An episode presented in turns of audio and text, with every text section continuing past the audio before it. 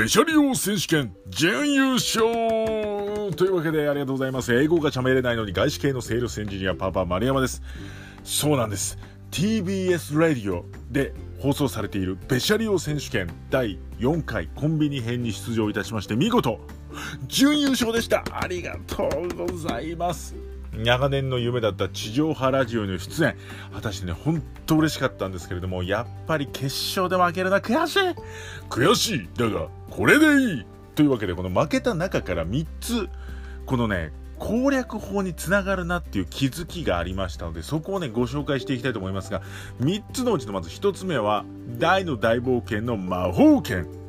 ちょっと聞いてます？そうそう魔法剣ね。覚えてますか？このただ剣で攻撃するわけではなくて例えばメラ。を剣に当てると燃える剣ができるというこの合体技ですね。この合体技が非常に必要です。というのもベシャリオ選手権は毎回テーマが発表されます。そのテーマの愛の重さで戦うんですけれども好きです。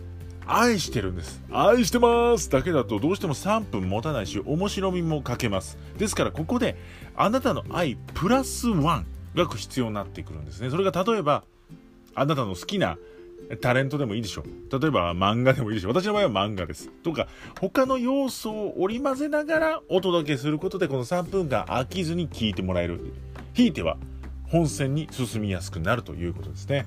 残り2つはちょっとお時間が来てしまいましたので、本編、ボイシーで配信中、毎日配信中のダジャレ IT パパニュースでぜひお越しください。いやーでも緊張したなこのでもねケンドーコバヤシさんに自分の名前が言われると本当嬉しかったです。ぜひあなたもチャレンジ